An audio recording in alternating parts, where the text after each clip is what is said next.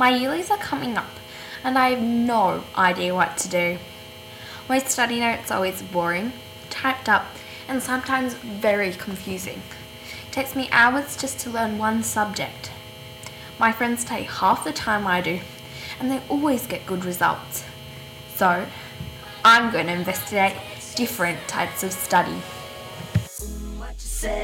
Visual study. When you are studying visually, you are visualizing in the mind by using pictures to explain or learn something. By using colourful pens, paper, and creative ideas, you can study visually in a fun and effective way. A little tip for studying visually is to summarise in small sentences.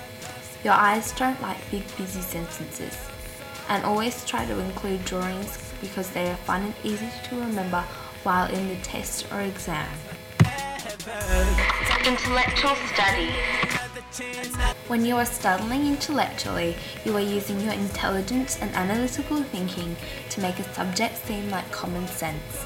Good ways of studying intellectually include by using graphs and mind maps.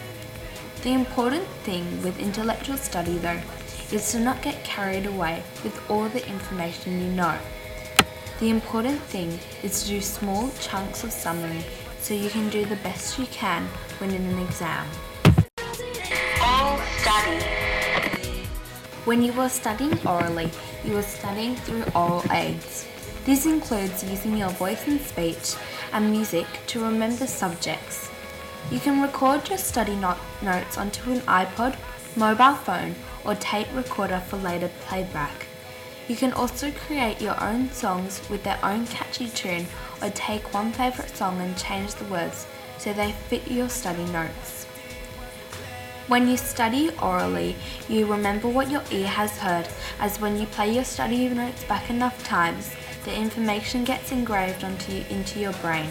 You'll find it hard to forget what you've learnt after listening orally. Different study methods require different techniques.